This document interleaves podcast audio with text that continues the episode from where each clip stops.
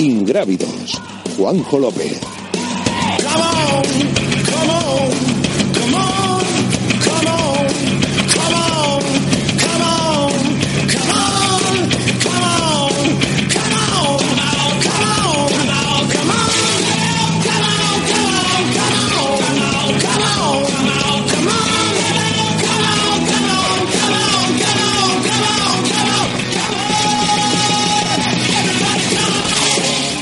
Muy buenas, bienvenidos a, Ingrávidos. Teníamos muchas ganas de, volver a decir estas palabras. Regresamos, tercera temporada, parece que fue ayer cuando empezamos con este proyecto aquí en Radio Marca y hoy tenemos una muy buena noticia que daros porque a partir de ahora nos vais a poder escuchar en los canales oficiales de, Radio Marca a nivel nacional para todo el mundo y a también a través de, de la app de, la emisora de la emisora roja. Eh, aquí a mi izquierda, eh, de nuevo, desde aquí, desde Valladolid, donde estamos haciendo el programa, eh, Juan Carlos Granado, ¿qué tal? Muy buenas. Muy buenas otra vez aquí de esta temporada, a ver si podemos aportar algo y, disfrutando del programa. Bueno, para todos los que no conocéis a Juan Carlos, hay muchos que ya nos seguís de la temporada anterior. Juan Carlos siempre nos da ese, ese puntito eh, de caridad, siempre haciendo de puente ¿no? entre el mundo de, del running, del atletismo más profesional eh, y el trail running, ¿no? que siempre lo ves tú también como una faceta un poco de hermano muy pequeño ¿no? de lo que has vivido tú como atleta y como entrenador profesional. Pues sí, bueno, más que un hermano pequeño que va creciendo y bueno, se va poniendo al nivel casi del otro hermano. Y bueno, pues con todas estas digamos divagaciones que tiene el trail running con respecto al atletismo, pues bueno, va cogiendo su espacio y, y yo creo que en un momento dado pues eh, los seguidores nuestros pueden ver un poco las dos opciones, a ver cómo, cómo se plantean. Luego te voy a preguntar, porque en el tiempo de tertulia, un poquito por todas las novedades que ha habido a lo largo del verano. Eh, pero bueno, eso será después, que tenemos mucha, mucha actualidad. Eh, al otro lado del teléfono, Abel Regnol, ¿qué tal? Muy buenas. Bienvenido y grávidos. ¿Qué tal?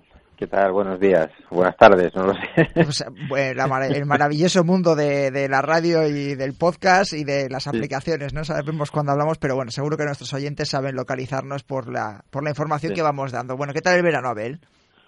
Pues muy bien, muy, muy, muy satisfactorio para todos, para en casa, para las carreras, para, bueno, muy, muy contentos este verano, la verdad, y todo muy bien menos cositas, mejor seleccionadas y todos muy contentos. Bueno, ahí estamos hablando, para los que no, no nos conocen o nos escuchan hoy por primera vez, Abel Regnol, eh, pareja de, de Aroa Sio, eh, campeona gallega, eh, corredora de cada vez más podríamos decir ultradistancia, ¿no? Abel, porque ya estuvo en Valle de Tena también compitiendo con, con las mejores y se ha dejado ver en muchas carreras de ultradistancia. Sí, bueno, muchas no, pero sí que es cierto que ha llegado a la conclusión entre ella, el entrenador y bueno, la gente con la que está trabajando que su distancia es la ultra. Funciona mejor, recupera mejor, mantiene los ritmos durante más tiempo, ritmo, ritmos moderados que en carreras rápidas, ¿no? Al final en rápidas es buena o bastante buena dentro de lo de su margen, pero parece que lo suyo son la es la ultradistancia y, y también bastante desnivel. Uh -huh. Bueno, lo está descubriendo este año, pero por ahí van la, por ahí van los tiros. Bueno, progresa adecuadamente. Y si hablamos sí. de, de, ultradistancia, pues habrá que presentar a nuestro primer invitado con el que teníamos muchas ganas de, de hablar. Eh, ter, flamante tercer clasificado en el UTMB Ultra Trail de Mont Blanc, Jordi Gamito, ¿qué tal? Muy buenas, bienvenido a Ingrávidos. Hola, buenas, ¿qué tal? ¿Cómo estamos? Bueno, ¿cómo estás tú? Casi mejor, ¿no? Porque nosotros eh, no tenemos la paliza esa encima que, que has llevado tú, en, aunque han pasado ya unos una serie de días. Eh, pero bueno, estarás aún, me imagino, que con esos efectos de, de la carrera alpina.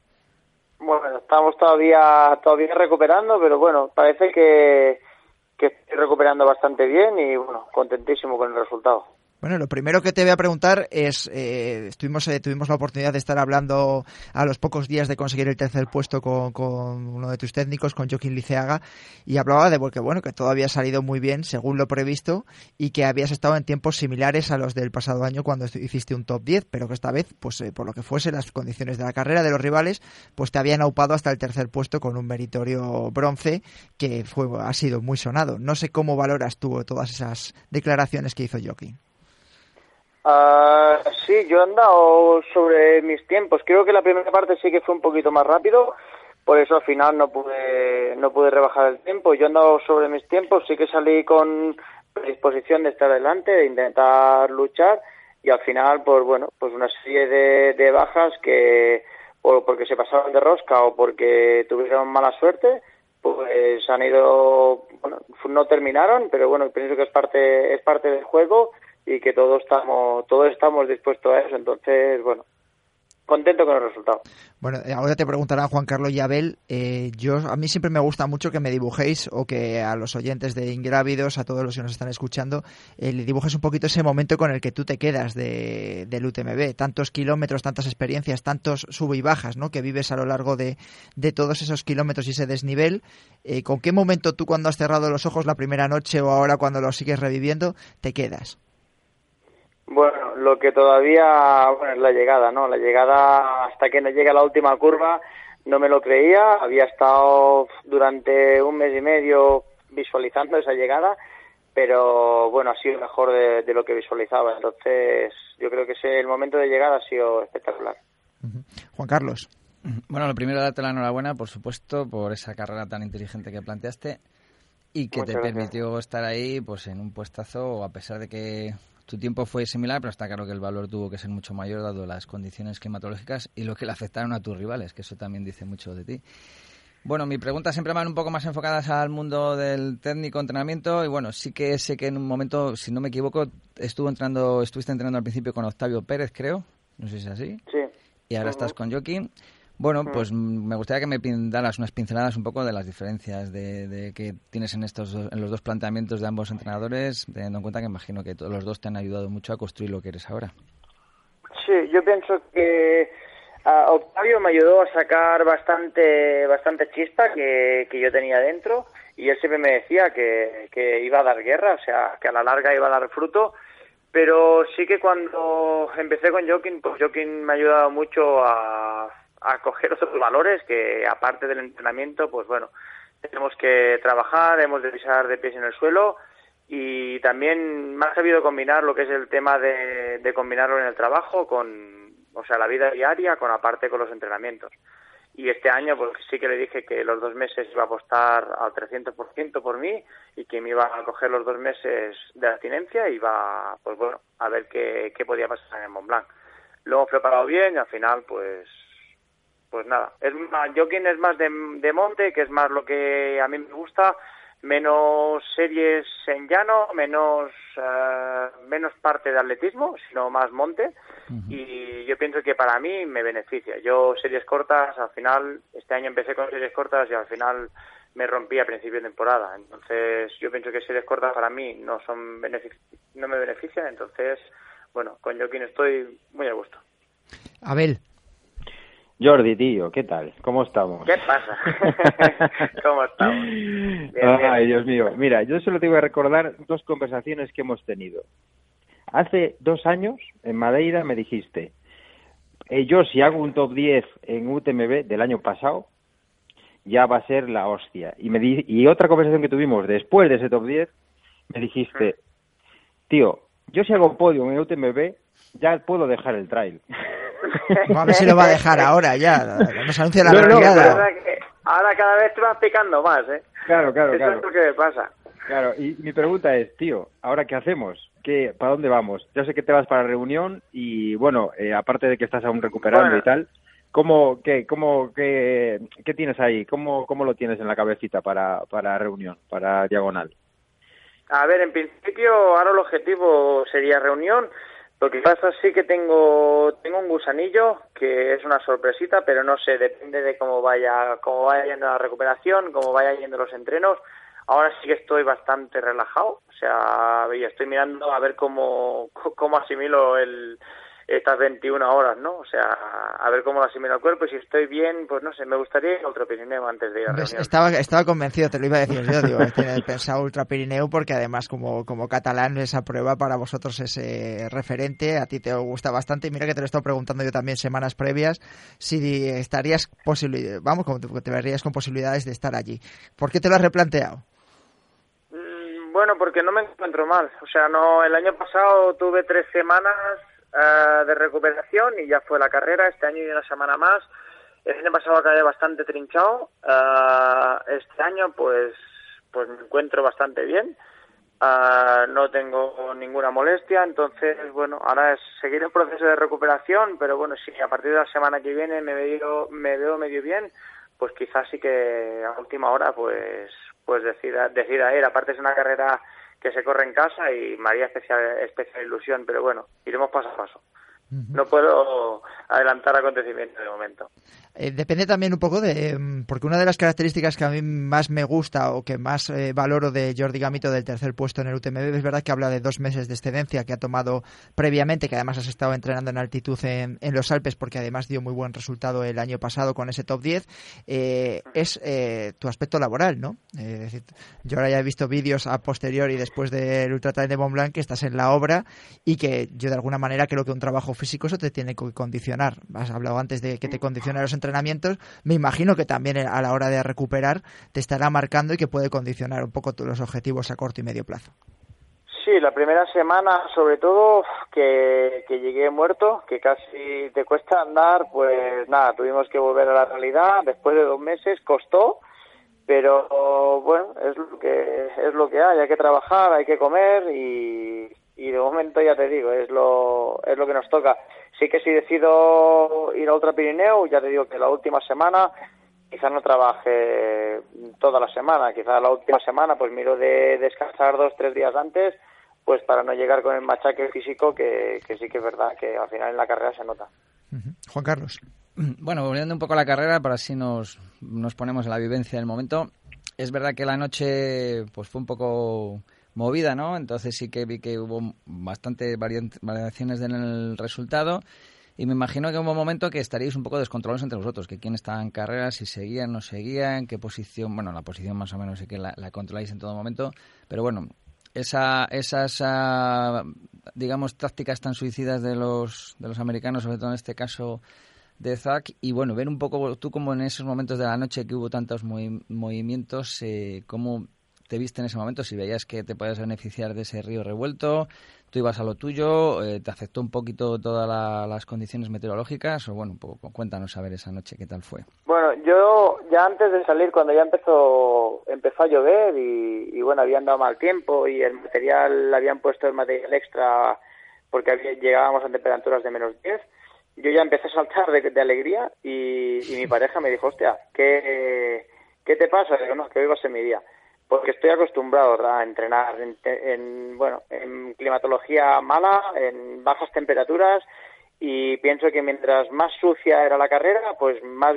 me beneficiaba no y menos beneficiaba quizá a, los demás corredores que, son corredores pero bueno quizá cuando se ponen las expectativas un poquito más duras sí que levantan el pie y, y, ya está, y va por otra. Yo no, yo sabía que había entrenado mucho, eh, aquí donde yo vivo hay temperaturas extremas, los inviernos son muy duros, entonces yo pienso que eso a mí me beneficiaba. Salía haciendo la mía totalmente, o sea, independientemente de la posición. En ningún momento, yo sabía que estaba por delante, pero en ningún momento iba contando a ver si, iba tercero, si iba cuarto o si iba sexto. No, iba, iba haciendo la mía, el trabajo estaba hecho sí que intenté salir fuerte, pero, pero bueno, siempre y cuando sabiendo que son 170 kilómetros y que hay que acabar. O sea, no, no puedo salir fuerte y en el kilómetro 80 quedarme porque las piernas no me dan más, ¿no? O sea, yo soy consciente que son 170 y, y, bueno, pues mirar de, de, gestionar un poquito eso, ¿no? Si el que se haya pasado de rosca porque no piensa, yo pienso que también es parte del juego. Hay que correr 50% con las piernas y el otro 50% es la cabeza. Eh, Abel, a mí me hubiese encantado que Jordi hubiese estado hoy en Escocia en el Mundial de la ISF. Y yo sé que a él también le pica un poquillo el gusanillo de las pruebas de Skyrunning. Eh, ¿Qué está en tu mente a medio largo plazo probar ese tipo de carreras? Porque tú sabes que funcionas muy bien en larga distancia, en Ultra Trail World Tour y todo esto te va muy bien. Pero yo sé que te pica un poco el tema Tromso, el tema Glencoe y todo esto. ¿Cómo, ¿Cómo funciona eso ahí en tu cómo cómo bueno, ¿qué piensas? de momento de momento ya te digo, yo voy haciendo lo que lo que me apetece y lo que lo que viene bien siempre y cuando pues joder tenemos que ser conscientes de dónde venimos no o sea dos semanas por ejemplo de un UTMB ya, yo sé que en Glen, en Glencoe pues no puedo no puedo rendir a verlo o sea es, es, imposible entonces si me marcara como objetivo llegar a Glencoe al 100%, pues entonces fuéramos planeado la temporada distinta, ¿no? Mm. Ah, sí me pica el gusanillo, me pica el gusanillo de carreras de Sky, de ultras que sean menos kilómetros y más, más nivel, sí que me pica el gusanillo, pero bueno, de momento, de momento lo dejamos, lo dejamos apartado y así vamos siguiendo teniendo motivación, ¿no? Para, para continuar. Importante decir que un compañero, bueno, un compañero que luchó ahí en UTMB con Jordi, que es Javi, Javi Domínguez, está allí en, en Glencoe, que también me comentaba el otro día que... Bueno, y si le dejas, se hace el Tour de Jens también entre medias. ¿eh? me comentó que iba un poco a ver a ver qué salía, porque claro, sí que es cierto que después del TMB eh, el tema está difícil. Sí, yo pienso que es complicado. En dos semanas intentar llegar a una prueba como Glencoe y lo, lo, lo, lo que puede beneficiar en Glencoe es la climatología y que es una carrera bastante técnica. Entonces, como es una carrera de bastante andar y de poco correr, uh, yo pienso que ahí es donde, donde se puede beneficiar. Pero mm. yo sé que yo, por ejemplo, ahora como estoy, llegar al 100% en dos semanas a Glencoe sería imposible. Eh, una carrera que además está marcada eh, por el cambio de recorrido, por esas malas previsiones meteorológicas, es decir, se va a convertir en una prueba bastante más corrible. Ha pasado de tener 4.000 metros ¿no? de, desnivel positivo a tener apenas 1.200, 1.300, ah, y eso me imagino que marcará mucho a, a todos los corredores y favorecerá precisamente a los más rápidos, ¿no? a los que puedan llevar ritmos más elevados. Eh, una última, Jordi, porque nos quedamos sin tiempo y quería hablar un poquito de, tertulia con, con esta gente. Eh, ¿Cómo vivisteis el episodio de, eh, de la abeja de, de Killian Jornet? Es decir, todo el mundo, es verdad que es Killian y todo lo que le pasa a Killian eh, se, se, maxifica, ¿no? Pero ¿cómo lo vivisteis los propios corredores? parece como que una cosa tan nimia te termine por marcar una carrera o la carrera más importante del año, pues denota, ¿no? Un poco lo que es este deporte. Ah, bueno, sí que son son cosas que, que, es mala suerte, mala suerte para Kilian, ¿no? O sea, yo pienso que Kilian escucha muchísimas cosas y... Por eso te pregunto, además.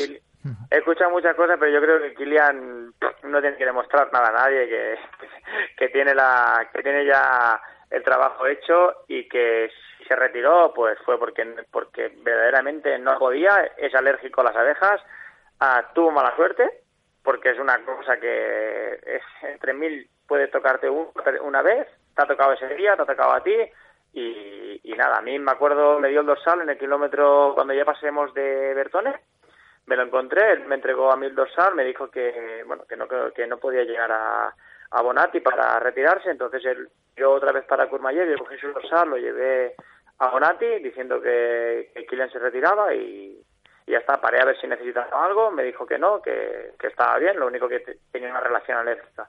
Yo no sabía en ese momento ni que le había picado una avispa ni, ni nada, luego me enteré. Pero bueno, pienso que Kilian es Kilian y no tiene que demostrar nada a nadie. Vamos, que realmente sí que te lo encontraste mal, ¿no? Porque para que una retirada de, de Kilian tiene que pasarle algo grave. Bueno, me lo encontré tapado con los pantalones impermeables, con el impermeable y van dando. O sea, no físicamente sí que no lo vi mal, pero pero claro, joder, pues si tiene una reacción alérgica ¿no? que no le permite correr, aparte creo que le pico en el pie, pues bueno, creo que es una putada. Y aparte que te queda más en la mitad de carrera o la mitad de carrera y venían los tramos más duros, pues bueno, yo pienso que es lógico por su parte haber cogido, levantado el pie y nada, para casa, mala leche. Bueno, pues eso denota lo que es este deporte. Jordi Gamito, eh, enhorabuena otra vez, aunque ya te lo hemos contado y te lo hemos dicho todos, y me imagino que te lo dirá mucha más gente, que haya mucha suerte, que recuperes muy bien, que me imagino que te gustará estar en Ultra Pirineo, te seguiremos de cerca, y si no, pues que en la diagonal de, en la diagonal lo hagas lo mejor posible y que ya te volveremos a, a entrevistar aquí en los micrófonos de Radio Marca en Ingrávidos. Un saludo. Muchas gracias, un saludo. Y a todos vosotros vamos un momentito con, con música y nos vamos al tiempo de tertulia.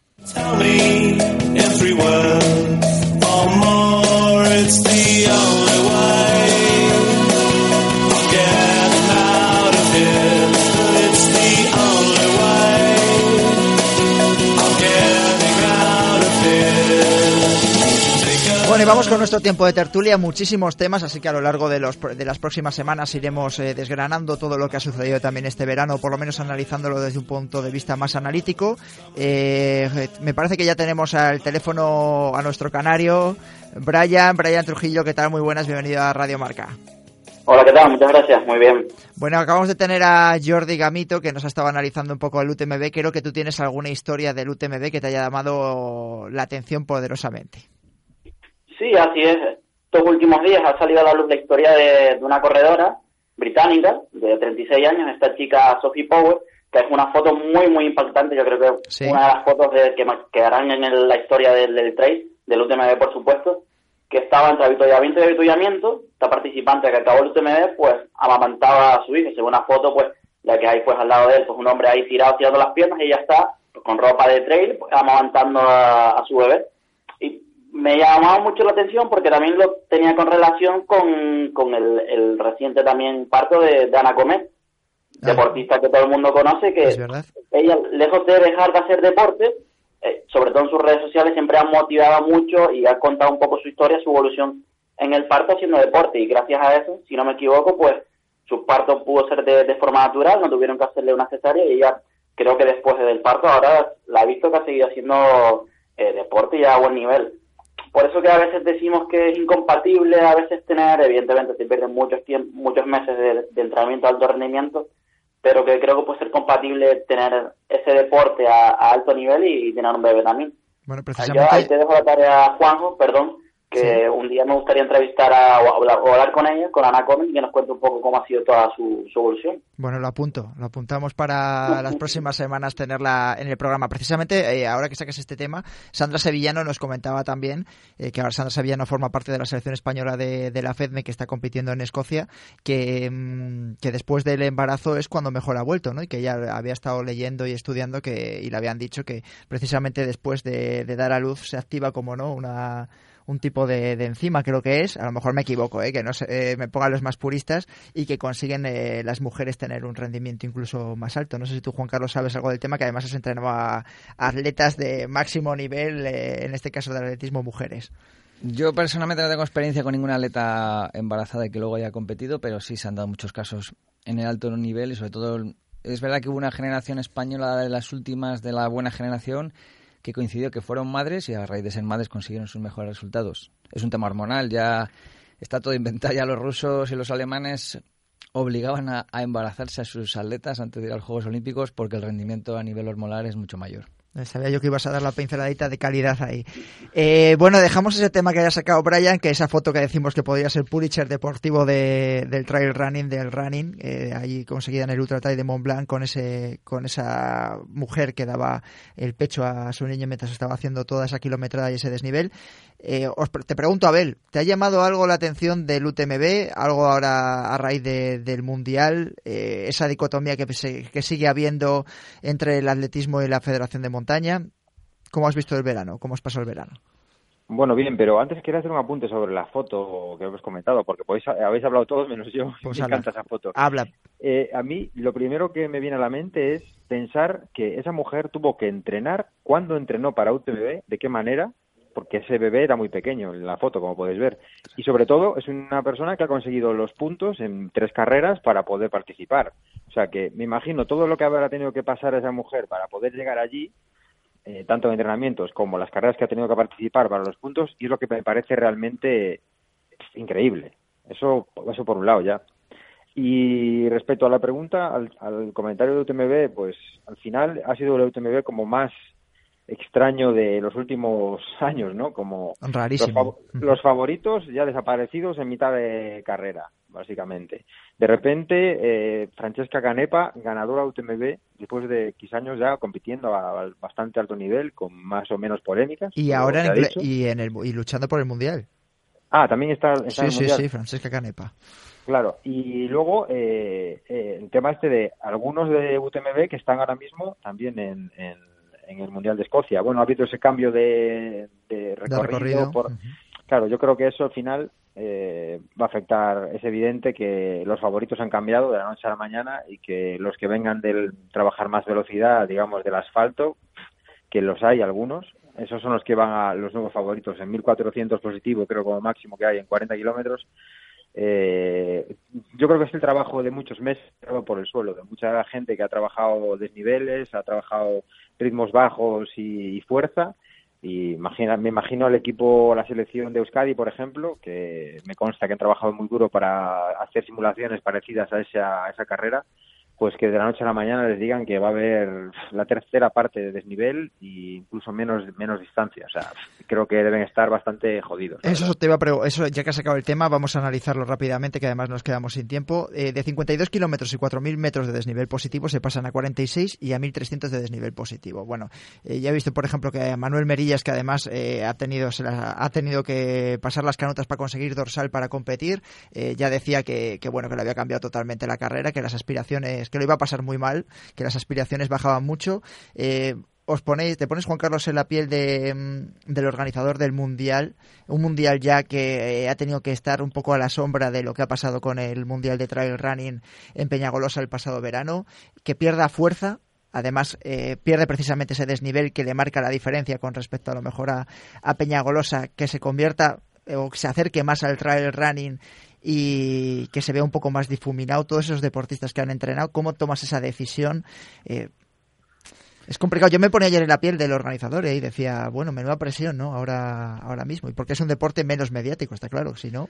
Hombre, está claro que si lo han hecho así, está claro que han visto que era estrictamente necesario y no podían dar un paso atrás, o sea, no podían mantener la, la competición tal y como la tenían planeada, porque se, me imagino que el riesgo habrá sido alto para, para quedar. En esa... hablaban de mucho viento en las cumbres y luego agua. Acabo de leer que, que una de las atletas que ha hecho el kilómetro vertical ayer... Laura Orgues, ¿no? No, otra de las españolas, no recuerdo ahora el nombre, se ha tenido que retirar a pocos metros de llegar a meta por el viento y por el frío. O sea, en un kilómetro vertical, que es decir, pero ¿cómo te puedes retirar ahí? Que, que es un esfuerzo de 50 minutos en su caso y que para esta gente, claro, es decir, si estás a unos metros de meta, tenía que ser algo espectacular, porque si no es inviable que alguien se retire a escasos metros de, la llegada. Y lo que en respecto a los corredores, pues hombre, me imagino que a la cara de algunos tiene que ser un poema y, me imagino que algunos hasta tomarán la decisión de incluso no salir porque es otra carrera, otra competición, otro deporte. Eh, Brian, ¿cómo lo ves tú? Realmente un poco como, como Juanjo y, a ver, al final nos olvidamos muchas veces de una piedad que, que las carreras de montaña discurren por la montaña y al final la meteorología siempre cambia mucho. Yo creo que han tomado, evidentemente, si han tomado esa decisión es porque la han creído la más lógica y sobre todo al, final lo más importante es la seguridad del corredor.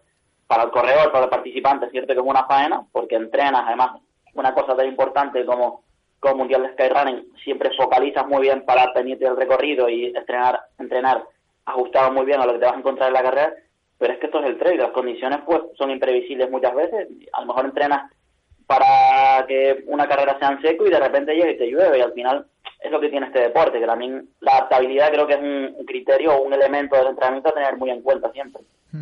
Yo bueno, la verdad es que el, mensaje que lanzamos es que lo primero, por supuesto, es la primera, lo primero es la seguridad, ¿no? del corredor y de la propia prueba y de, de las personas que acompañan a, yo estoy pensando también en los voluntarios, ¿no? Que van a estar tanto tiempo a lo largo de, esa montaña en esas condiciones. Veía, un vídeo ayer, yo creo que era de Biel Raffles, del equipo de Salomón, eh, grabando los últimos eh, metros de Laura Orgue y ya se queda una denota bastante ese viento y ese apunte que hacía también Juan Carlos con esa retirada de la corredora del equipo español a pocos metros, ¿no? De llegar en un kilómetro vertical.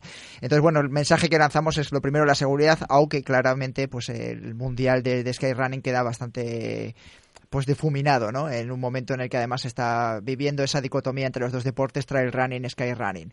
Eh, nos quedamos sin tiempo. Eh, tenemos muchísimas cosas que hablar, así que a partir de, la próxima semana ya sabéis que estamos aquí en Ingravidos a las 7 de la tarde en, el FM. Eh, nos podéis escuchar en el podcast los viernes a las 7 de la tarde en el en la FM y en el podcast cuando queráis. Como hemos estado comentando al principio del programa, eh, los canales oficiales de, Radio Marca a nivel nacional nos podéis escuchar cuando queráis y también a través de la app. Estamos en las redes sociales en arrobas tanto en Twitter, Facebook como Instagram y en YouTube, que se me olvida también que estamos en YouTube desde finales del pasado año. Un saludo a todos.